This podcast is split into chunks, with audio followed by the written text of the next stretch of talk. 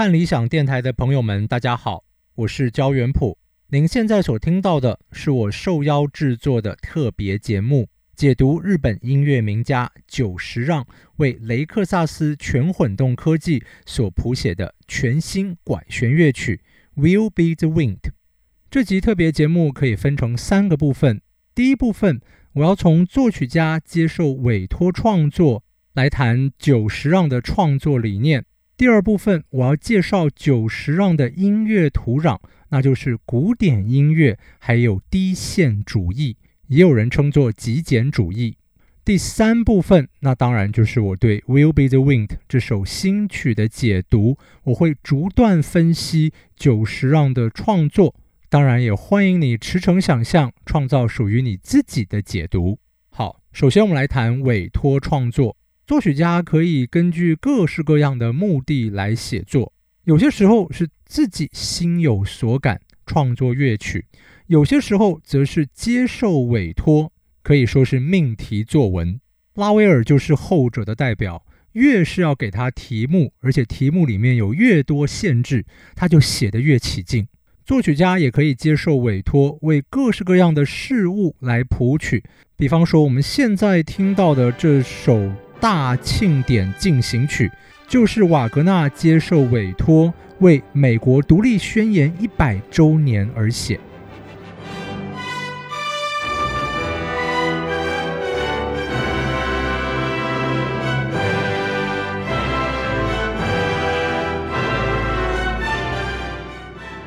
而接受这样的委托，对久石让而言，可说再自然也不过了。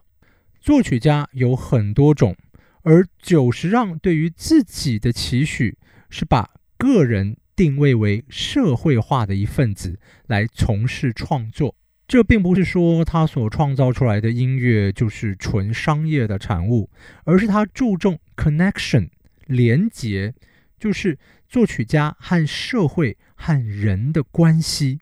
他仍然要写好的作品，只是他不想孤芳自赏。他的作品要和当下的社会互动。事实上，会有这样的想法，其实也经历了一番转折。在久石让的成长过程中，他刚好经历了现代音乐百花齐放、作曲家勇于尝试各种大胆激进实验的时代。他很为前卫音乐着迷，甚至想要完全投身前卫作品。但是最后，他还是决定，他要创作接受度高、拥有许多听众的音乐。他甚至还把自己的作品归类成流行音乐。对他而言，这并不是贬低，反而还是赞赏。他为许多电影甚至电视广告谱曲配乐，而他也认为，像瓦格纳这样的歌剧大师，如果活在现代，那应该也会成为电影配乐家吧。也因为他注重与世界与人的连结，因此久石让对各式各样的事情都有浓厚的兴趣。加上他自己就是雷克萨斯的车主，也非常喜爱智混动产品，因此会接受雷克萨斯的委托谱曲，应该是再自然也不过的事了。接下来我们来看久石让的作品是从怎样的音乐土壤中诞生的。他自己曾说，他在创作音乐的时候，是靠着他过去的经验跟知识，以及作为作曲家一路以来所学到的方法和所思考过的事情。所谓创作，其实是来自于过去的累积。而他说，如果他过去没有学过古典音乐，或者是没有受到低线主义音乐的影响，那他创作出来的音乐形态大概会跟现在截然不同。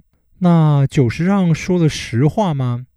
的确，如果我们分析他的创作，就可以知道，古典音乐和低线主义音乐的确是他创作的两大支柱。首先，我们来看古典音乐的影响，就以他首次和宫崎骏的合作。动画《风之谷》来说吧，里面有段非常著名的《纳乌西卡安魂曲》。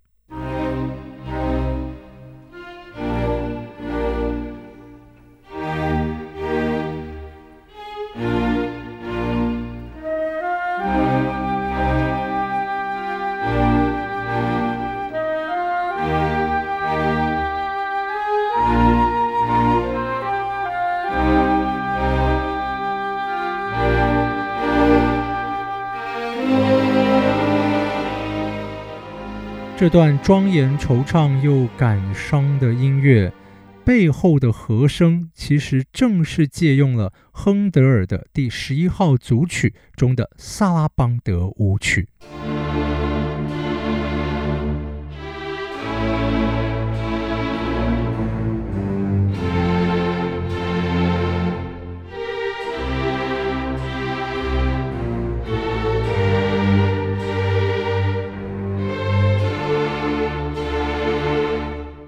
就是让以亨德尔的作品为底，在上面谱出对位性的旋律，而他用的技法其实相当的古典。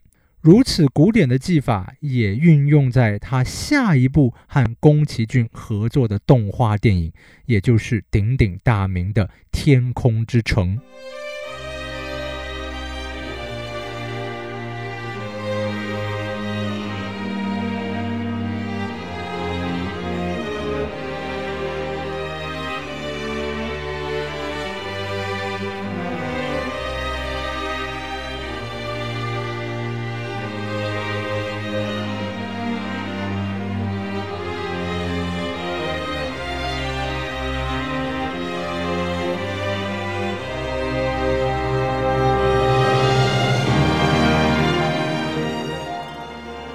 这个主题实在是优美又感人，可以说是家喻户晓。但虽然是二十世纪的电影配乐，如果我们分析它的和声行径，就会发现，嗯，这个主题其实非常的传统啊。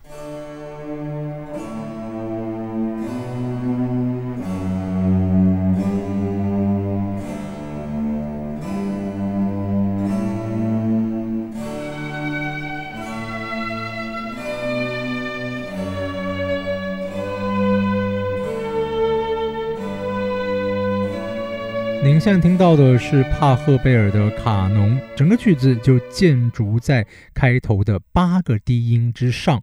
我们听到的是 D 大调，那如果把它降调降成 C 大调的话，那这基础的八个低音会是这样。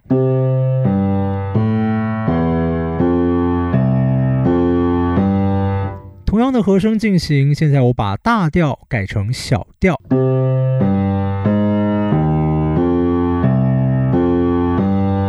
如果你觉得这样的低音行进很熟悉的话，那是因为《天空之城》的主题曲前面两段乐句的和声行进几乎就是这样。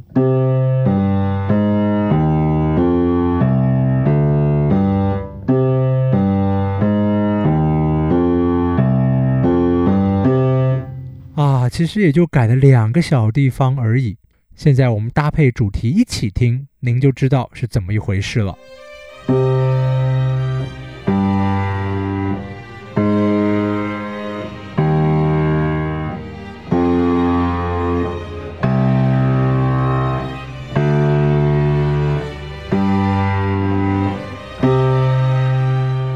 的和声行进其实也不是帕赫贝尔所独有，而是从巴洛克到古典时期作曲家常用的和声手法。接下来，我们听听看下面这一段。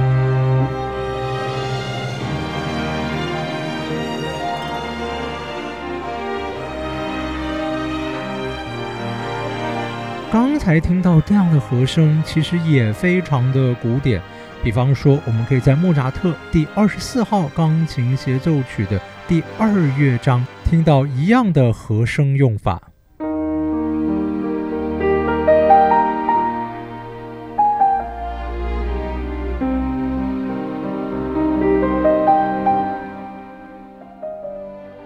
当然，久石让的创作有各式各样不同的曲风，但是越去分析他的作品，就越能够看出这位作曲家的确受过相当扎实的古典音乐训练，非常熟悉传统的写作技巧，而灵活运用在他的音乐作品当中。近年来，他更是热心研究过往大师的作品。他担任指挥的时候，不止演奏自己的创作，也演奏像贝多芬、肖斯塔科维奇、马勒等人的交响乐作品。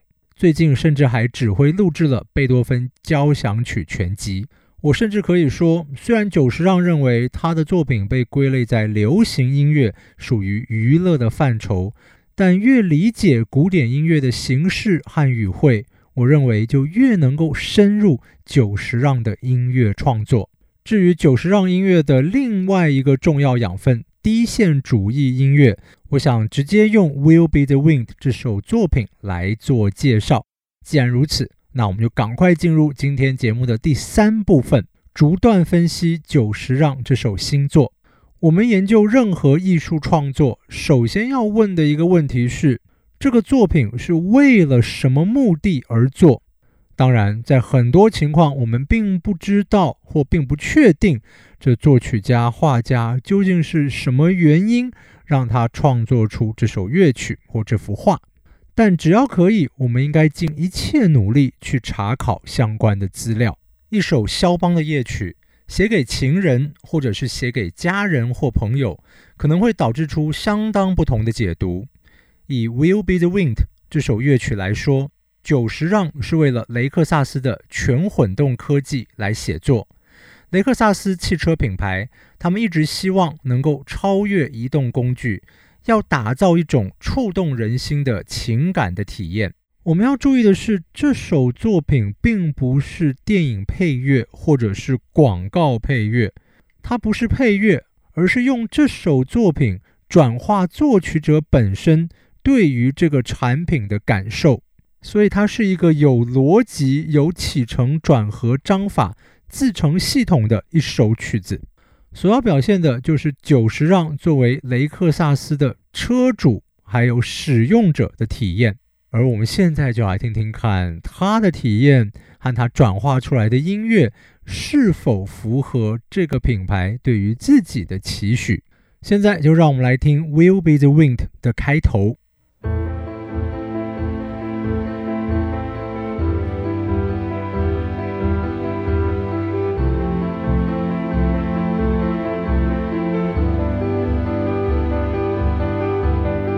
好，我们先听这一段开头。这段开头其实就可以告诉我们非常多讯息。首先，我们听到了钢琴。大家如果看久石让自己的音乐会演出的话，就会知道他自己的乐器就是钢琴。即使他把他的电影配乐编成管弦乐组曲，除了担任指挥以外，他也会亲自弹钢琴。因此，这钢琴的角色。就可说是作曲家本人的化身，而作曲者在做什么呢？他是驾驶，正在开一台雷克萨斯。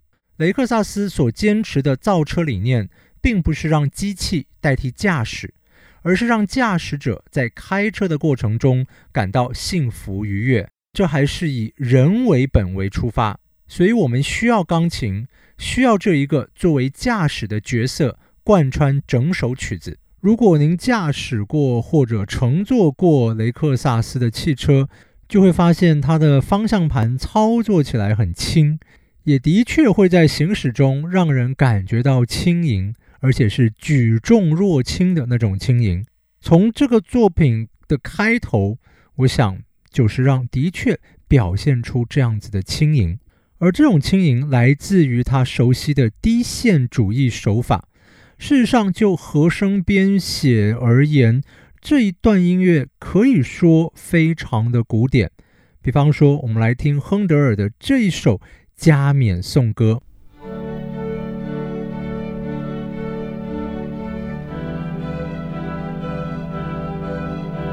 其实听起来是一样的概念，但久石让的作品和亨德尔的不同，在于他加强了节奏。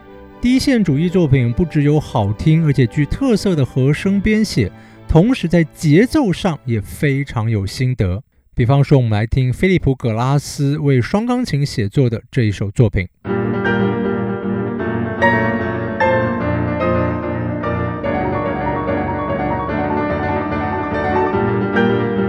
一样是基本而且不断重复的和弦，但是音乐非常有动感。用久石让自己的话说，他认为二十世纪是节奏称霸的时代，而节奏音乐的代表就是流行乐，所以流行乐完全成为世界共通的音乐。我们再听一次《Will Be the Wind》的开头，就会发现久石让的节奏设计非常用心。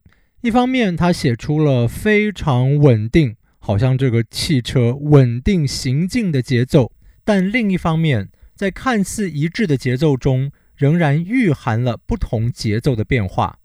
也就是说，九十让之后会混合其他的节奏，让听的人不会觉得乏味。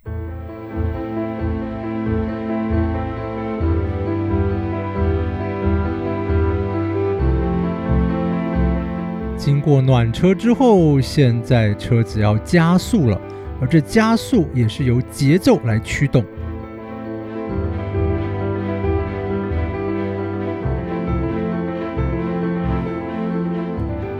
现在节奏再一次推进。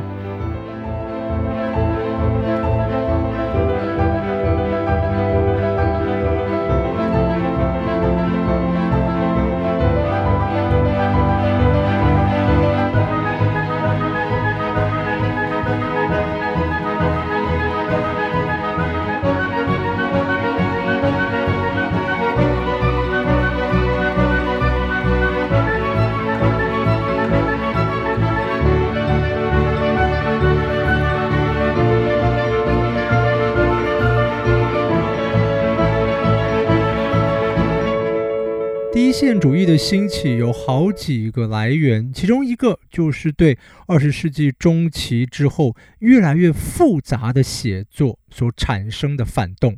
作曲家以重复的音节还有较少的变化来写作，但就是因为变化少，所以所有的变化都非常的关键。而在刚才的音乐里面，我们听到久石让非常传神的用低线主义的手法。来表现驾驶雷克萨斯的感动，特别是当这个节奏不断推进，音乐我们也听到越来越多的乐器加进来，好像看到窗外的景物也变得丰富。只是如果旅途都这么平顺，或者风景一成不变，那其实也没有什么意思。接下来就是让要让我们看到不一样的风景。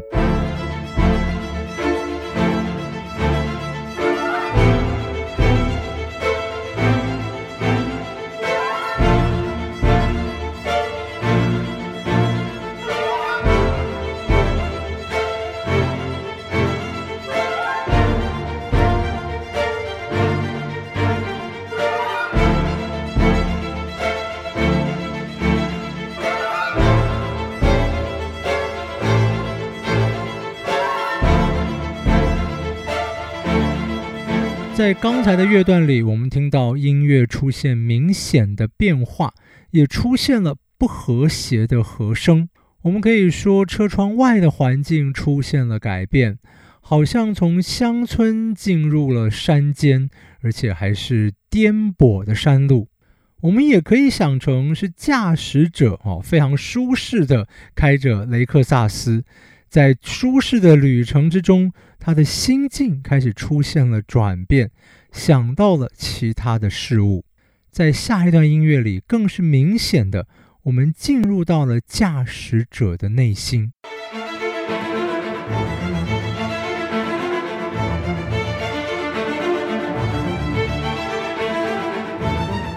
出现在眼前的，似乎又有了新的路况。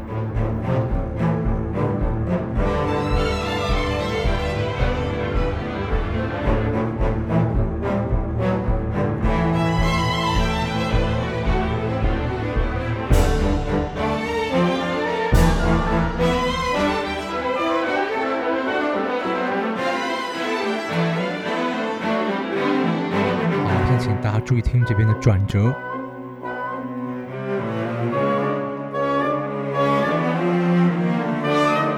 再一次，我们听到了久石让运用非常传统的古典音乐符码来写这一段音乐。我们刚才听到，哇，这个音乐从大调然后变成了小调，但是听这个音乐的旋律形态非常的曲折。而且有短小的由下往上走的动机。在古典音乐传统里，由上而下的短音型，我们说这可能代表着叹息，哒哒哒哒，哦，叹息。那如果是由下往上的短动机呢？那常常代表了问句、疑问。这个由木管吹出的疑问动机，配合上这扭曲的弦乐乐句，那更是有这种问句的感觉。而这个问句可以是什么呢？可以是面对路况，好，现在驾驶要做什么抉择？但是放在这二零二零年，更像是。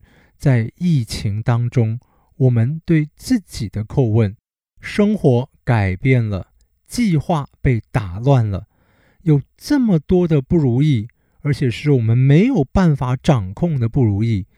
那接下来下一步要怎么走呢？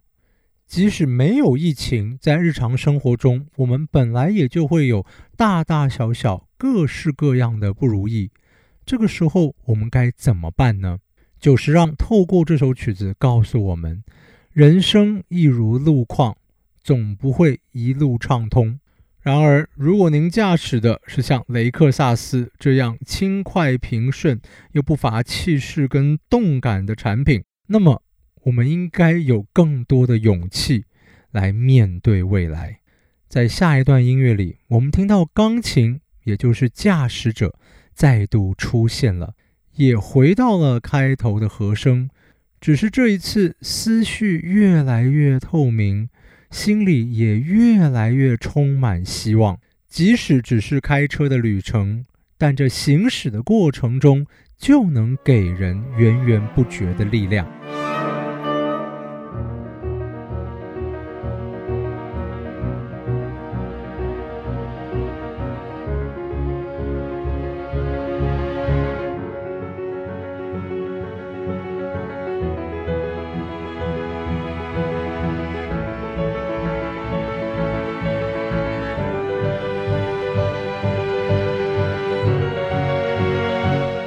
好，接下来我们要进入的就是这首乐曲真正的情感高潮。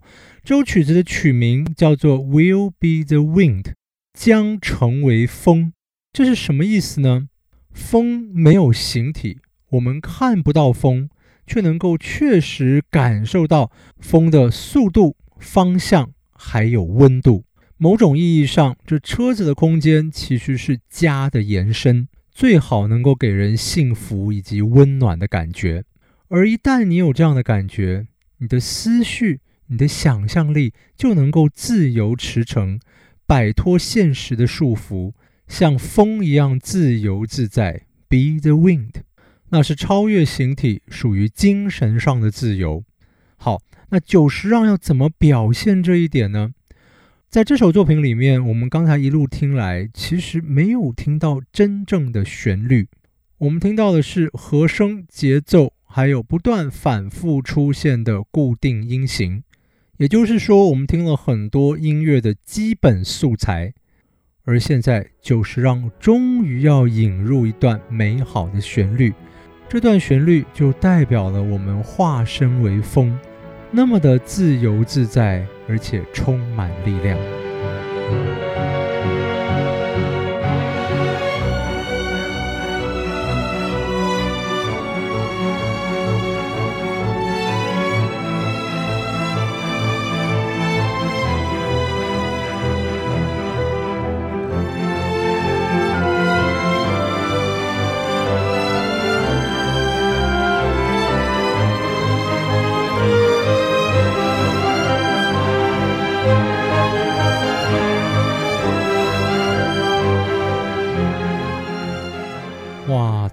刚才的旋律，是不是有种啊，我们脱离了地心引力，然后能够自在飞翔这样的感觉呢？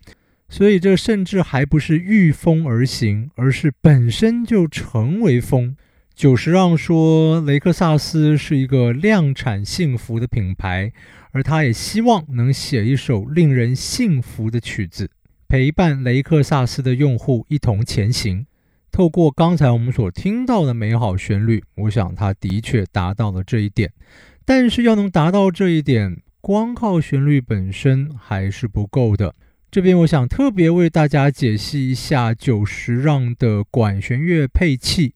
在他的创作过程中，他一开始是用钢琴作曲写谱，后来开始使用作曲合成器。他说，因为用了作曲合成器，所以他的作曲风格彻底改变了。原因是他必须把作曲的构想具体更改成为数值，才能够输入到合成器里面。在这种情况下，他思考的就不是乐谱，而是这些数值。这样的写作固然帮助他拓展了他的视野，因为这像是用不同的角度来看同一件事情。但到了后来，大家都开始使用合成器来谱曲，那么写出来的作品也就变得千篇一律。所以该怎么办呢？久石让的方法就是，他又再度回到乐谱的写作。而且呢，不是要用合成器，然后用这些数值，然后做出数位音效，就是要写管弦乐的乐谱，在音乐厅录制现场交响乐团的演奏。他说，这并不是走回头路，恰恰相反，正是在这个一切都是数位化的时代，他觉得更需要透过这种方式找回音乐里面的温暖、人性的温度。我们刚才所听到的片段，除了有优美的弦乐主题，大家听，还有一个木管渐次下降的旋律，这很像汽车高速行驶时，两旁的景物快速往身后消失的感觉。而添加的号角声则象征了勇气以及希望，激励着我们继续前行。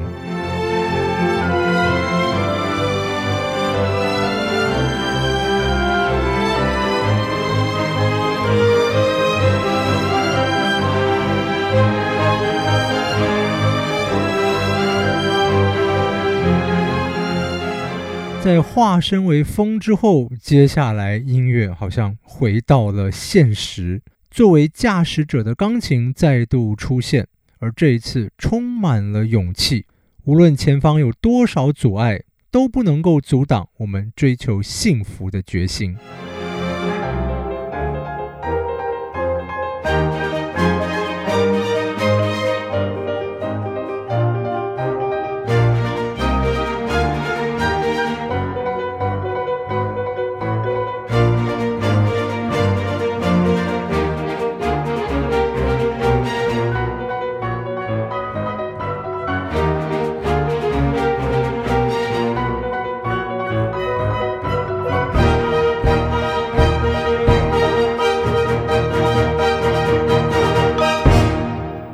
久石让为雷克萨斯创作的智混动主题乐曲《Will Be the Wind》，大家不知道有什么样的感受呢？我自己不止很开心能够听到这首新作，也很开心有这样子的委托创作。在视觉当道的时代，雷克萨斯依然愿意选择音乐这种虽然最抽象，但是或许也最能够引人共鸣。最有温度的艺术，用音乐来代表人性，象征感动，我想是最适切不过了。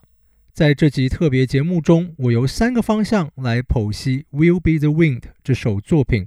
我们先稍微认识了委托作曲的历史，还有久石让的创作理念。接下来，我们探索久石让的音乐土壤，了解古典音乐还有低线主义作品如何成为他音乐创作的两大支柱。最后，我们逐段分析，来听《Will Be the Wind》。非常感谢您的收听，而在节目最后，就让我们一起再听一次《Will Be the Wind》。感受久石让透过雷克萨斯所感受到的人车共情的温暖，以及在日复一日的艰难前行中获得如风的自由与力量。